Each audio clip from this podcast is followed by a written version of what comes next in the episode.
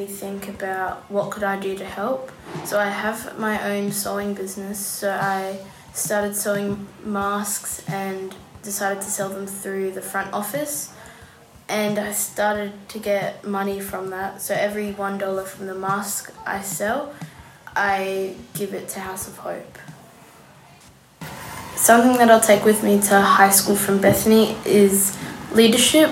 Um, what I've learnt here is um, the opportunities and the good times I've had, but then more importantly, how I have learned. Welcome to this special series on learner agency, a defining feature in the emerging future of schools. I'm your host, Luca Parry, and in this collaboration between the Learning Future and the Association of Independent Schools of South Australia, we orbit 10 lessons shared by global education expert Charlie Leadbeater. This is episode 10 The Agency School. To take us on that conceptual journey, Charlie, I hand to you. Give us a sense. The Agency School, what is it and why does it matter? Well, I suppose the agency school is is um, a community to discover the future in a way and to create the future um, with students and teachers working together to um, not just find paths into the future and not just to um, solve problems, but to open up future possible worlds, I suppose.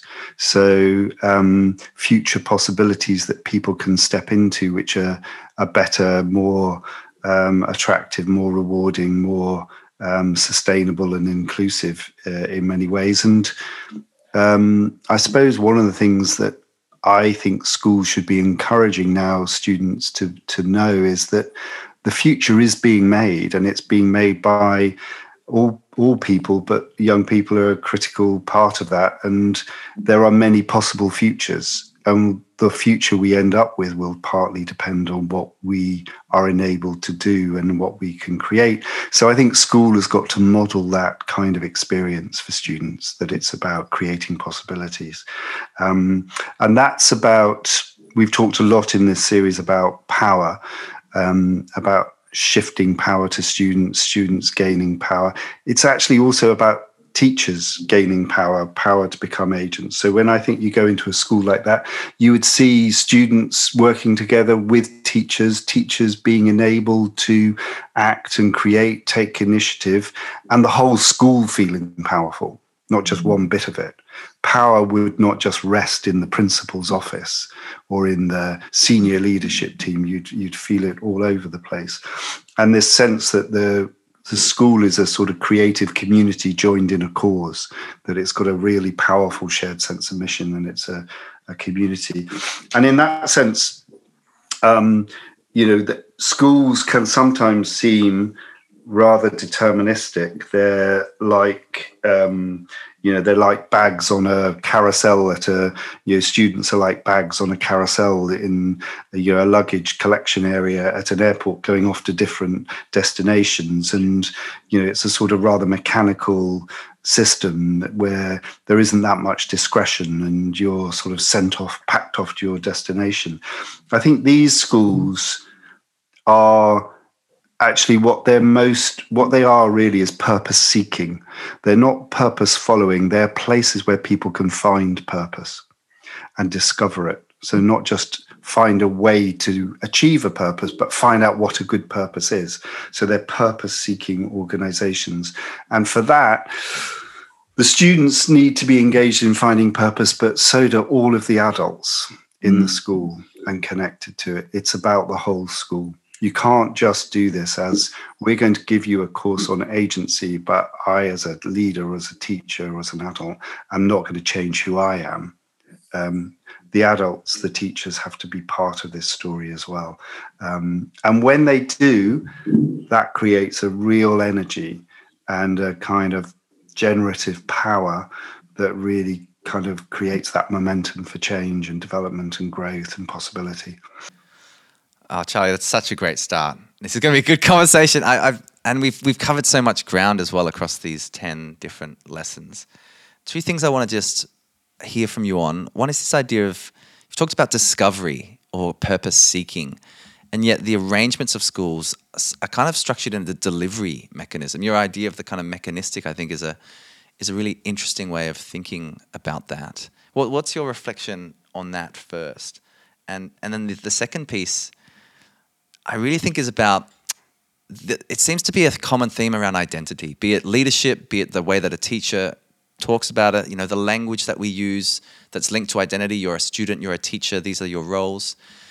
How does a school, in terms of the way that it's structured, and we'll get to this, of course, with real examples, what is it about the new arrangement of a school that, that shifts that dynamic? So rather than being redistributing power, I love your reflection around how do you generate more power? It's not a zero sum potentially. So rather than the principal shifting the power to the teachers, how does everyone actually have more power by have, having more agency in their own life and learning? Well, I think uh, on on the first, I think deterministic or purposive systems are where goals, uh, objectives are set, probably quite quantified in many terms, and there's a little bit of innovation allowed in how you reach those goals. Um, purpose seeking organizations are constantly interpreting the world. They're constantly looking for better goals to reach. So they're both about the goals and the means. And there's a much more interaction between means and ends. So in deterministic systems, goals are set. Actually, find the best means to reach the goal.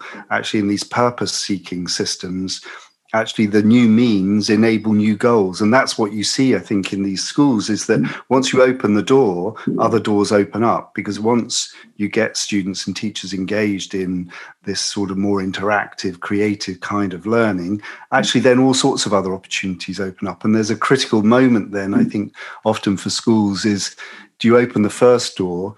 When you get into this new space of possibility do you then open the other doors that that opens up or do you retreat? Do you turn it into a little project on the side or does it become an unfolding process? So i think that's that's part of what we're about i think and you know that's a very uh, you've got to step into uncertainty for that. It's something you need to have a certain kind of structure around. So your your second point you know this question about structure and arrangements. At the moment the arrangement of a classroom with possibly a whiteboard or a blackboard and a teacher and a desk and rows of rows of desks and students and textbooks and lessons and exams. All of those arrangements are set up in a particular way to you know school your imagination to think this is what learning is and this is what education is.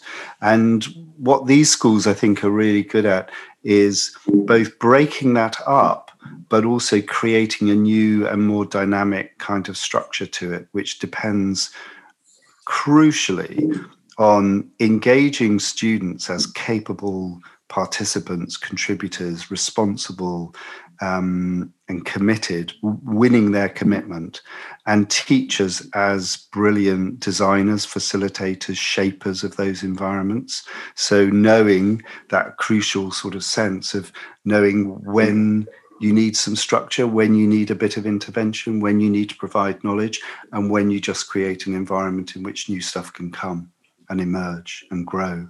Um, so there's, I think, in these schools around these projects, a tremendous sense of excitement and growth going on, and that that comes from not knowing what the outcome is in the first place. It's not, it's not saying we know exactly what the outcome of this process should be. This bag should get on this carousel and go to that destination, you know, which is one model of thinking about education. Actually, the destination is currently unknown and we're going to find it out. That's the kind of ethos of it. Fantastic. Charlie, all right, let's let's introduce our three fantastic uh, practitioners that have come in today. Give us a sense of who you are and and the work that you do. Hello, and thank you for this invite. My name is Ann Fromholz. I'm uh, currently teaching and learning coach at Scotch College in the junior program. Um, and I work in a team of practitioners who are on different points of this journey. Um, and we're, as Charlie said, we don't know the outcome, but we're going for the ride. You're going for the ride. Fantastic. Yeah. And thank you for being here. I'm Lauren Lovett, and I work in the Workventures program at Youth Inc, which is a school for um, above school age students, so 17 to 24. And I work in the area of um, Workventures, which is professional development and like employment. So we Mm. employ our students in a number of different um, kind of industries. Um, and that's, yeah, that's great. Great. Thanks for being here. And I'm Carrie Phillis, and I work with Lauren at Youth Inc, and I lead the learning team in our school. Fantastic. Thank you, Carrie. Good to see you again. You're back. Uh, Charlie, I'm so excited for this conversation because as we're talking about the agency school, we have two very different school contexts. You know, Youth Inc, which has been around for four or five years now and kind of really is form, formated, or, you know, around this kind of late teens into early adulthood and, and you know, employment um, as an alternative setting. Um, and then Scotch College, which has been, you know, a, a well-established traditional well-performing school for a long period of time. So I'm, I'm interested to delve into this. And so let's go to the Youth Inc journey first. Carrie, take us a bit on that journey. Where have you started? Where are you right now? And, and how does kind of the agency component fit uh, with the model that you're creating? And the agency component fits right at the middle of our model, and it always did. It was the impetus in the first place and has stayed there. Yeah. But that has changed as we've evolved and done our own learning around what this means for students. Um, for the last three years, we've worked with this concept of um, having a capability based curriculum which ties into this agency school being in that more heuristic space. And if we run with this capability based curriculum, we will see, or our students will experience an, an increase in their own personal agency, which when we were looking at Charlie's model today, the four kind of dimensions of that agency school, and we were looking at the goal. The goal of our school has been pretty consistent, and the end we're looking to meet is that students um, build towards a life that's meaningful for them. And that goal has also stayed consistent, but obviously, the end point of a goal like that varies depending on the student, which Yeah. then means our purpose seeking with the student is really varied. Our means are really varied. Our end goal is similar, but super variable. And then that all comes from our students. And then co design becomes really, really important in meeting these goals with our students alongside our students. Give us some, um, and Lauren, jump in here as well if you like. Give us some examples of how you've seen that play out. So the idea, you know, the principles are few. In fact, the kind of principle is universal, but the methods are really diverse and varied and responsive to the learners.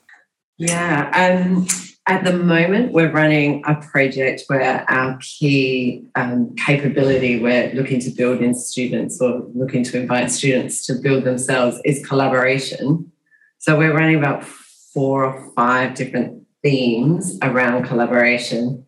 And so our staff then went to their communities and their connections to see what was available uh, the only constraint we had was time. So we were working in these three months now. Right. And that was our only, obviously, some budget constraints, but Sure. time was our only constraint. So we said to our staff, these are our interest areas of our students. Uh, what are your connections? What are your interests that align and skills that align? Who do you know? What projects can we run? And at the moment, we're running a Minecraft project, we're running a canoeing SA Water project, we're running a um, collaborative art project where we're going to activate a window with a mural with some students. That's now going to take an Indigenous um, theme in it because uh, one of the students in that team is exploring their Aboriginality and really wants that to come through in the project. We're running a biodiversity team Mm. in um, collaboration with the Adelaide City Council. So we sort of we we just put all of our ideas out there. We ask the students for their ideas. We go to our community and we just see which ones align and work really hard to pull them off. And sometimes it works, sometimes it doesn't work, but we're always in the mindset that it could work. So Yeah. let's see what happens. And yeah, and then we've got a really diverse range of students who can opt into a really diverse group of projects. That's fantastic. Yeah. Lauren, what- what would you share from your vantage point? So um, the teams I work with have changed depending on student interest, um, and that's meant that we've had to kind of look at different people to facilitate or to employ um, to kind of run these programs. Um, so uh, we've had teams that were kind of around production and making things, and then that shifted to sustainability because there were students who were interested in just sustainable kind of creating sustainable products. Right. We've had like a team that was interested in marketing expand to now filmmaking and creating commercials and um, and further like doing portrait photography and stuff because a lot we're interested in that. Um, so we've had we kind of adapt depending on kind of student interest, but then of course there are hiccups along the way because of course no one wants to do the menial job or no one wants to do like people want to make the blockbuster film or write the poetry book before kind of learning those steps in between. Sure. So it's like um it's a balance, I suppose, between, yeah, sure, this is a pathway, we can connect you with these professionals, you can kind of have work in this field that you're really keen on, but you can't like jump to the end before you've like learned these steps. And so it's balance, yeah, it's balance between kind of giving the student choice and allowing them to explore their interests Mm, um, and supporting them in that whilst still you know not getting them to put a label on the jam jar but showing them that there are certain steps that you need to take in the middle as well yeah, yeah, great. Um, and making and that becomes really clear. Obviously, if you're trying, if there's a very clear, authentic purpose for something, you need a certain knowledge set to be able to use a program to engage in that Yeah. particular activity, or whatever the case might be. yeah it's a really authentic way to design. yeah so it's a lot of a lot of kind of being spontaneous and being able to adapt quickly but i mean that's part of it so yeah Great, love it. And let's come to you because this uh, this is why I'm going to love this conversation. Um, give us a sense of the journey there at Scotch, and you know around um, a quite you know quite a large school. Uh, what where did you start, and what's been the kind of progress for you and the team there? It's um, it's been an interesting time. Two and a half years. We started off as whole school. Um, we've got a thousand students going from ELC right through to Year Twelve. But after sort of push and pulling and trying to negotiate in our best way in the first few sessions, we then came to a bit of a stop. So um, my junior team decided we tackle that. And I had a couple of staff members who were really keen. And so through that practice, we took it on board. And so we started looking at our foundation and made our hypothesis. And we were trying to ask the question whether well-being is part of student agency or Mm. whether student well it was an outcome. So I guess we're looking at all different aspects. But because we're such a historical school, just had 100 years, 219, so um, there's a lot of tradition. Um, and we had a lot of structures in place, which brings me to the point of doing the steps in between as well, because sometimes we find that students um, need to have specific skills first. Mm. So we've got a lot of teachers who are now really well skilled up in the capabilities and trying to impart those skills as well to help children to make those stages happen.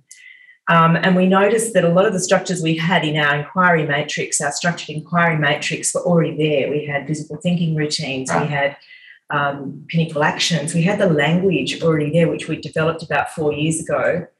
Um, we had through lines um, for each area, and then we had this overlay of well-being as our core principle and core value for the college. Um, and so there was a lot going on. We had to sort of break it all down, Mm. and we also had this Live Well program that had begun about four years ago as well, which had different sections to it. Which we've now found that a lot of these structures are making the agency quite tenable in lots of ways for teachers and students. Um, so we looked back at our structures and said, well, we've got all a lot of structures in place. We should feel fairly comfortable because, as Charlie was saying, when you don't know what the end is and you're Mm. having a go and you're being vulnerable, you're not quite sure where it's going to end. But if you've got some structures in place, that helps a lot of primary teachers feel comfortable, I Mm. suppose. Mm. So that's how we started. Yeah. But in the last year, we've had some really good progress with our teams sharing what they think agency is Mm. in their own practice. And so we tabled all of this and had quite a few meetings where we just let people speak like we are now about the agency. And we noticed the passion coming through and the ideas and the differentiation of what they thought. So then we thought, well, let's define agency again as a primary staff. And so we did that. So we, we clarified our definitions quite a few times. So I think it's meant different things to different people. And I guess the hardest thing when you take it to education committee is how do we communicate this idea to this all stakeholders? Mm. So we had a, a new wellbeing and sports centre being created. We had um, a live well model Mhm. with physical fitness, agriculture, and sustainability with our farm. We had wellbeing and values. We had service learning section. We had Yeah. food and technology and global responsibility. So we already had these points of reference, which really helped us to fit into the the dynamics that was there. Um, and so we just developed our signature learning experiences, age and stage development, and worked with our inquiry and just said, just highlight each time you do your next unit where you think there is more agency, Ah, okay. either in your own teacher agency or in students' agency. And that's kind of, we started very simple. Yeah. And I guess I listened to Charlie's words. At first, it's going to feel like a big washing machine where everything's out of control and people are going to feel really um, unnerved. And we just said, just take it slowly. So we've we've kind of gone two steps forward, one step back, quite a few times in this journey. Um, but we're really pleased to come to this podcast time so that we can actually articulate a little bit more together. So we've got Tracy, who's middle school, and Sarah, who's year six, and myself, and we had three other staff members. We had a creative arts teacher join our sessions as well, and we had a junior primary and a middle primary. We thought we'd cover Yeah, those bases to get different voices. Um, and we were able to show some different examples of collapsing the curriculum for a week and doing enterprise work, future problem solving, world peace game, Mm. and just stopping everything and seeing how it felt. And it was really hard was for some how of did it feel? It was really hard because Yeah. some people still wanted to have the structure of a timetable. And I guess that's one of the biggest constraints that Mm. we've noticed that there's no flow, and we're, we're now reprioritizing the flow of our work and the ability for students to mm. have that time. I need to learn more of this. I would like to learn more about that. Um, what are the skills, the social capabilities, and the personal capabilities that align with those? So, yes, it's been a big, a big move, um, but I think we've just broken it down very slowly and gently and let people have a play with it. And I think Mm. that's where it's feeling comfortable. And now we've got key people who are just doing some amazing things, and then other people are taking notice. So, sort of small, small pilot Mm. things are going on in year six or in year five or in reception, designing a playground and taking it to the principal and getting parents on board and and just communicating all their ideas in that way. So um, it's slow steps, Yeah. um, and we're just trying to track where we're going as we go, and then summarize it for each other. That's great, Ann. Um, thank you for giving us. I mean, Charlie, I want to bring you in here quickly. I mean, you used the word flow, and in particular, you know, the learning flow. And Mihai Csikszentmihalyi actually died this year. Who wrote the book Flow? You know, the idea of you know when you get into the, the zone of learning. And I think you've brought up one of the great challenges around the timetable, right? Um, and it's just so stark next to Youth Inc that in some ways has complete control over the timetable. Timetable is what the young people decide. So, Charlie, what's your reflection on again? This kind of like an arrangement piece on some of the challenges here as we try to understand agency and how, as a school, it can become agentic as an organization. Yeah, well, the, the the question that Ann is raising is you you can do a certain amount within existing structures and sort of reassemble them, but you then hit some really big bits, don't you? Like timetabling and age groups and year groups and assessment and you know, and there's there's a point at which you sort of really do run into those, and the schools have been, I think, generally incredibly. Um, adaptive and um, uh, creative in sort of making the most of what they have and adding new things to it. But there comes a point when you say, actually, we can't really do this within a 45 minute lesson in this kind of arrangement. We've got to start shifting it. And then that that I mean, what's interesting about Ann's story is, you know, finding the right pace to do that. So you don't lose momentum, but you don't overreach yourself. You take people with you. Um, so pacing, timing, timeliness is is really important. Um, not doing it stupidly, so that you just open everything up, but you leave people hanging. Um, but you do introduce enough opportunity. So um, I don't know when I don't know when Scotch, with all of its tradition, might be ready to take even bigger steps. But I don't think this is a story that's over because this well-being question that's not over. Um, well-being, mental health, what success feels like for young people, um, how am I going to live my life in future? These are not questions that we are going to settle soon give definite answers to. So it's going to keep coming back. And so, you know, for even for a school like Scotch, where you've got presumably quite successful children, probably from quite successful families, you know, they're not immune to all of those questions.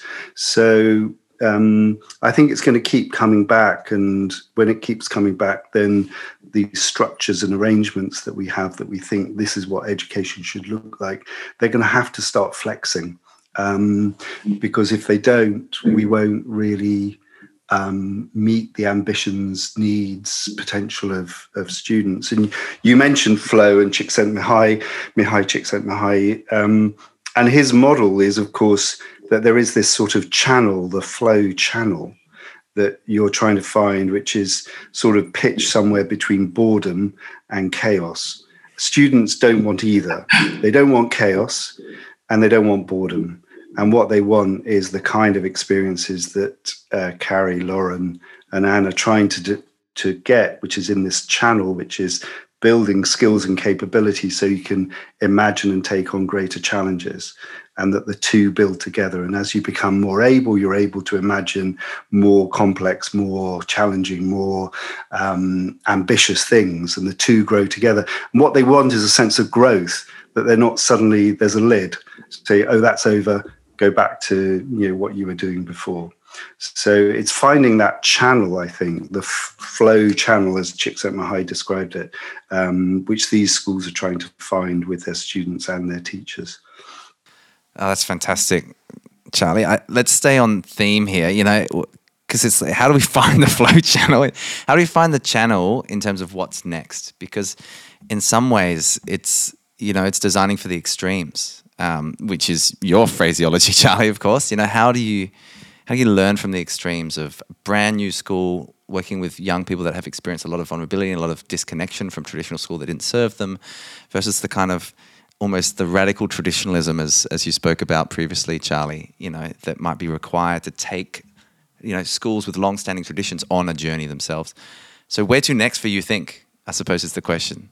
Um, it's interesting because I think where to next, we, we're constantly evolving our projects with our students and we just get comfortable because we've just done something for the second time round. So as staff, we're sort of consolidating and feeling more confident. And then we change it on purpose because yeah. otherwise our alternate will become um, the like the determinism will just be the same thing, but with something that started out more alternate. So yeah. we constantly keep um, challenging ourselves as staff.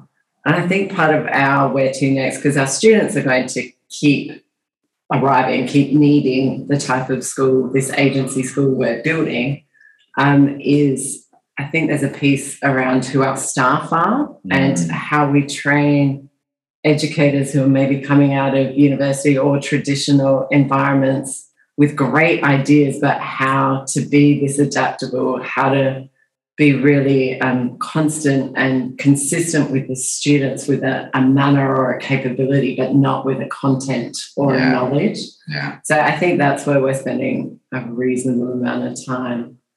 at the moment in terms of how do we maintain and move forward, Mm. but keep alternate and keep changing and evolving Yeah. for our students. Because the students will keep coming Yeah. and the staff kind of stay or we get a few new staff, but how do we how do we build this model? Yeah. And always maintain the possibility thinking that seems to just be part of being. Within education is growing, this alternate sector in um, South Australia, we call it this SAS special assistance um, schools. So they're growing. There's a new one started this year, potentially, like they're, they're just popping up continually. So, how, how do we staff these schools to Mm. maintain? our Interesting. thinking? Yeah, or how do we bridge the gap between creatives and educators or workplace um, learners and educators or Yeah. I mean, Lauren, maybe what's what's your insight on on this? Because the agency school doesn't seem to have like, you know, in the manifestation we're talking about, perhaps it's not. There's not a traditional teacher in the. You know, Charlie's kind of talked about learning guide, learning. You know, facilitator. You know, what's what's your reflection on that as part of it? Well, I've been kind of, because I'm a bit full of baby, I've been going through this process at the moment because we're looking at kind of like who to employ and how to kind of shape the role that mine will then merge into. Um, and I come from a background which is both, well, a few things, small business and then creative writing, and then also I teach at university. So it's kind of like a bit, a bit in a few fields that are relevant but we were looking at kind of like what do we prioritize? Do we prioritize getting someone who has a teaching background or an education background, or just someone who has a creative background?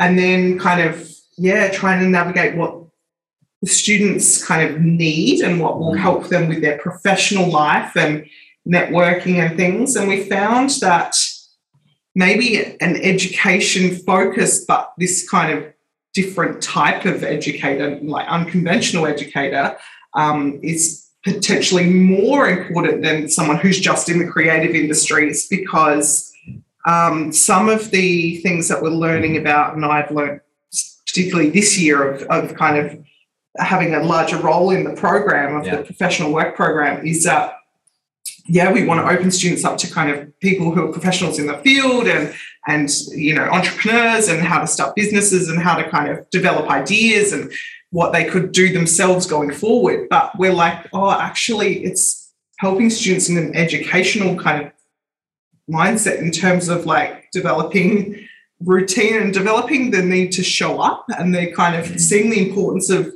showing up and kind of like giving it a go, even though it's not your favorite.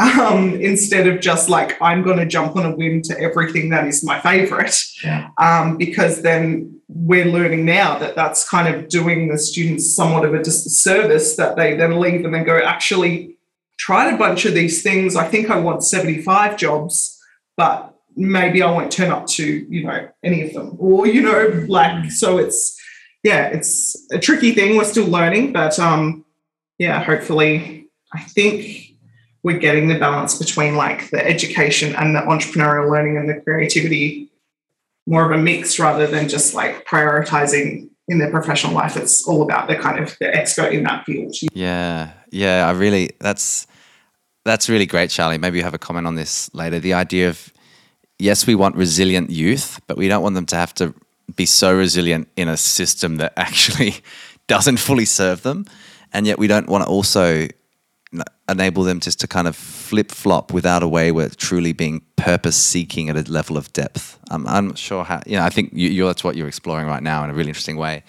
And what about you? Where to next? Uh, I think that's a really interesting idea, and I, I also apply it to any age group where, when they're doing a project, they need a project manager. They need someone to guide them how to go through those steps of managing your project. Um, and I work a lot with Tracy, who's spoken in number eight, chapter number eight, with strategy and innovation. So Mm. that's part of how we connect right through to school. Um, so this idea of a project manager is really important that students have some sort of a guide so they know what steps to take and come and ask when they get stuck on a certain part, what do I do next? How do I get the next bit? As they informative work that's so important, so critical to their having some feeling of success Mm. and achievement. Yeah. Um, and I find in the primary, we still think in upper primary we can just send them away to do a project, but it's really critical that we teach them those foundational um, project managing skills in those early years Mm. because, you know, you want them to be independent. I, I really like students who can self advocate and speak up for themselves. And that's one of the things. Try and find out for yourself what it is you need to do next. Yeah. And that's not an easy thing. So um, I guess that that sort of structure, we, we, we've changed our inquiry to call it structured inquiry because we want to use that word structured so that there is a structure to it. It's not just an open-ended task where you go off because you're going to need to learn how to research. You're going to need how to learn how to do a few Yeah. steps before you can just go and do that. Yeah. Um, and then underpinning this is the well-being. How am I going? How am I coping with this? Is this too stressful for me right now? I'm not going to leave it to the last minute when it's due tomorrow. What can I do before then? So always looking at the whole picture of the of the child and the person involved and trying to guide them the best way. So when we have projects in the upper primary, we try and align them to adults in our community that can help give them an expertise. So that we've, we've found that's worked really well in our enterprise work, in the entrepreneurial work. We invite a panel in of experts to help them. I think their their idea this year was um, a healthy food idea. Right. So we got a nutritionist in and a parent to talk about that, and then somebody else who was um, an expert in the field to Mm. help them design their way of thinking of a healthy uh, eating project for their junior buddies. So, I mean, I know it's very simple things, but if you can mark out those steps in the personal social capabilities, and we've also started making progressions to in another project with UMNOS with Melbourne University of ethical um, mindedness and Mm. what do we want to be when we leave at, at 17 or 18? How, Yeah. how will we navigate that ethical mindedness? So it brings back to the four points that Charlie talked about earlier in our time was the moral, the civic, those those areas of Yeah. agency are so so critical. Um, so we do a lot of that groundwork right through um, to be explicit about it, I Yeah. suppose. Yeah, Because, because those skills are so important as they build up. Uh, one of the year six projects was build making something that's ethic. We did a circular economy and Oh, and how could you create a new product that has a Retain circular value Yes. throughout. Yeah. and so they had to really think about, well, is it going to end up in landfill? What Whatever Yeah. I create, or is it going to have another life? Um, and we were lucky enough to go out to a farm, the project um, tree, fork tree project farm down um, with a couple of um, yeah. families from around have started this new project, which is totally off the grid. But I said to the kids, you you won't be there taking photos of having a lovely day on the farm. You're actually working. You need to wear long pants, Mm. long shirt, Mm. bring your working boots and your hat because you're going to be planting and digging There's and nothing as sorting rubble. authentic as that, really. Yeah, it's not. so yeah, it's taking it from and I think it all comes back to that sense of service learning and what can I give back to my community to um, give me that agency of feeling like I belong. Yeah. Because it's like a family. We've all got roles, but if we don't do what our role is, we don't really contribute or Mm. belong to that community. So I think once kids realise that what they're doing is something for the betterment of something else, or it is a circular economy, what I'm creating is actually going to be sustainable or it is going to have a second life, um, they get that sense of pride and yeah, and then you've got that ethical mindedness and that altruism built into the project idea. Right. So it's, it's sort of it's uh, it's it's developing that whole whole child. yeah. Charlie, we'll pause here for a second just to throw to you before I ask pieces of advice from each of you as a, as a take home message. What do you want to share? Well, that that was a very striking story from Ann about this sort of exploring this idea of the circular economy. It's a it's a big idea, and it has the potential to transform entire economies and resource flows, and um, but it's also very tangible and real, isn't it? And so it speaks to this desire that young people have to know how they can act with others. Um, in an economic realm, but also as ethical and as creative with sense of civic responsibility.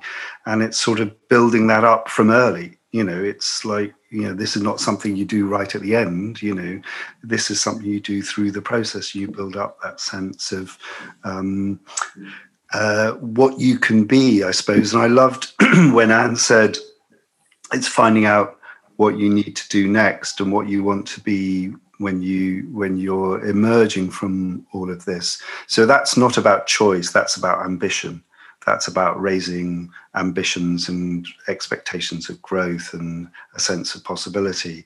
Um, so it's not just about choice and voice it's about people finding a bigger sense of themselves being able to tell a bigger story about themselves.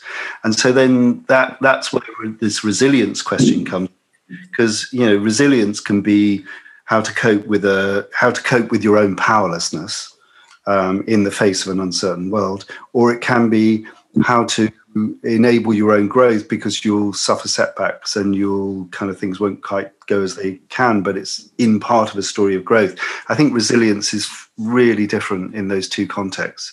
Mm-hmm. Is resilience an individual capability or is it a collective capability? And I think what we're trying to do is is um, develop well-being not as a deficit response to problems, but as a growth capability and resilience as, as part of growing. And I think both Youth Inc and and Scotch, though very different as schools, are, are sort of telling a similar story about how do you create enough structure that you can make progress, but enough openness that you build the capacity to imagine, to um, seek out new and better purposes so that the destination isn't, already set in advance. And I really liked the way that um, Ann talked about building the sense of belonging, belonging to a community, because students really want that.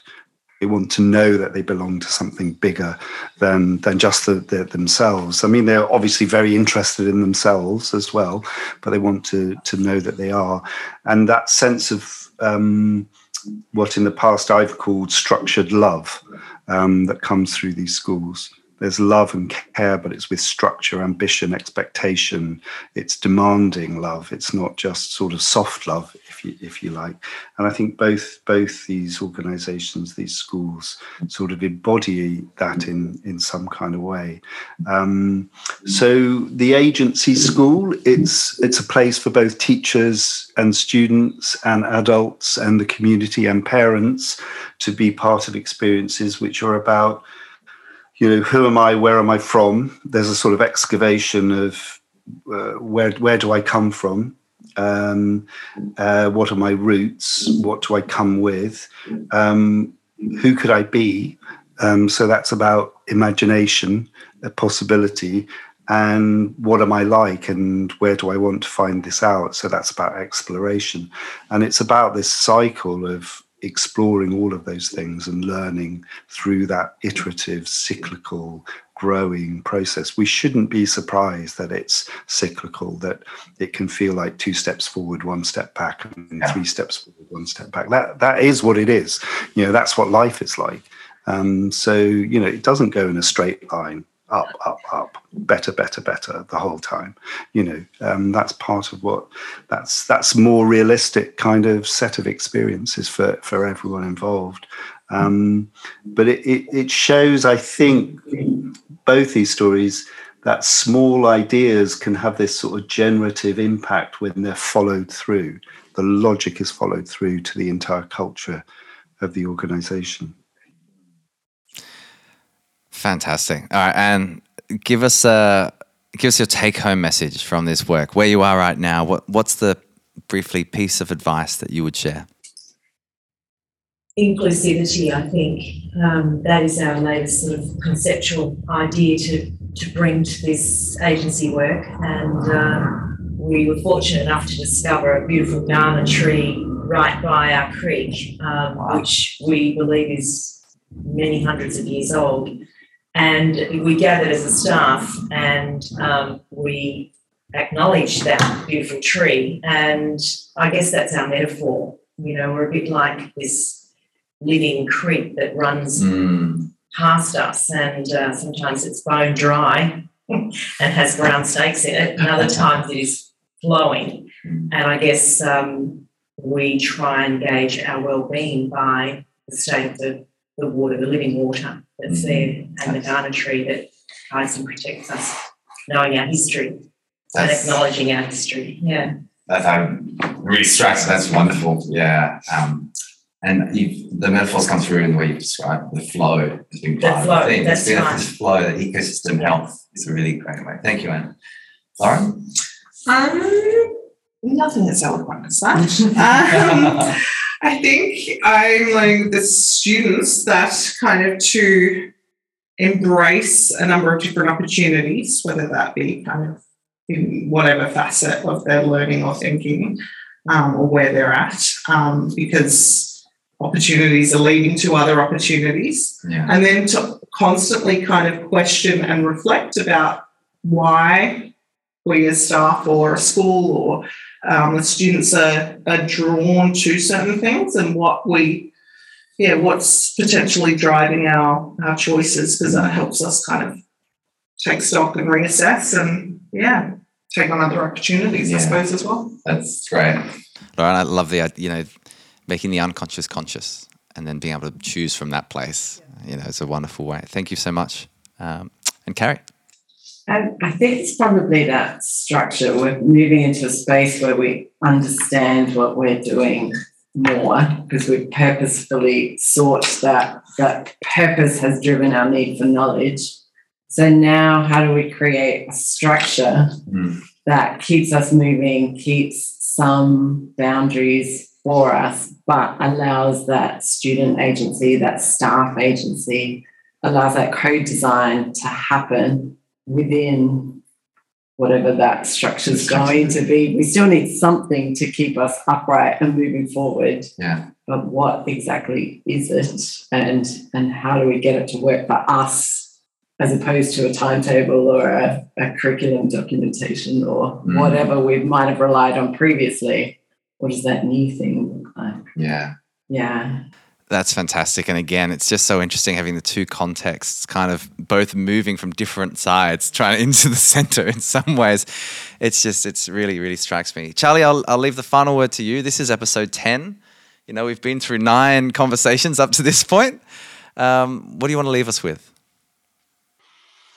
I suppose what I want to leave us with is the the sense in which these schools um, have in the real world, not by you know kind of going into some completely special environment, um, stepped into possibility. They've stepped into this could be different, and they've allowed their teachers and students in a structured way, with enough support and some frameworks they've allowed students to step in into that sense of possibility. Um, and that's really really powerful and it makes all of the relationships in the school more powerful. Um, it may in some sense seed power from hierarchies but what it does is then generate the power of possibility throughout the school that we could do something else here. We could go beyond what's set. We could create more than people are expecting. We can be bigger people than people think we are. Um, and that's the possibility that's opened up by this. Um, and that that can be scary for some people stepping into that uncertainty um, and they can feel nervous and uncertain and exposed and vulnerable. But actually if you can open that door and just get them to cross that threshold um, then it becomes easier to cross the next threshold and it builds up and it builds up. Um, so I, I think the schools involved in this have been really fantastic to work with because they have really been prepared to take that step and to deal with all of the um, psychological uncertainty that comes with that the setbacks the your false starts the dead ends the going back to the drawing board so on and so forth. And they've done it in a really committed practical thoughtful uh, way um, which has been really impressive. Um, yeah. Well, Ann, Lauren, and Carrie, thank you so much for being part of this discussion, the agency school. And Charlie, thank you for being such a wonderful guide and mentor across this this whole journey of 10 lessons from learning on purpose, capabilities and agency, philosophy, product and practice, how students bring agency to life, buy in from teachers, creating new patterns, how to recognize agency, strategies for innovation and change, leadership, and today, the agency school. And thank you to you for listening along to these 10 different lessons as we've tried to combine the conceptual and the concrete, seeing real change happen here across South Australia.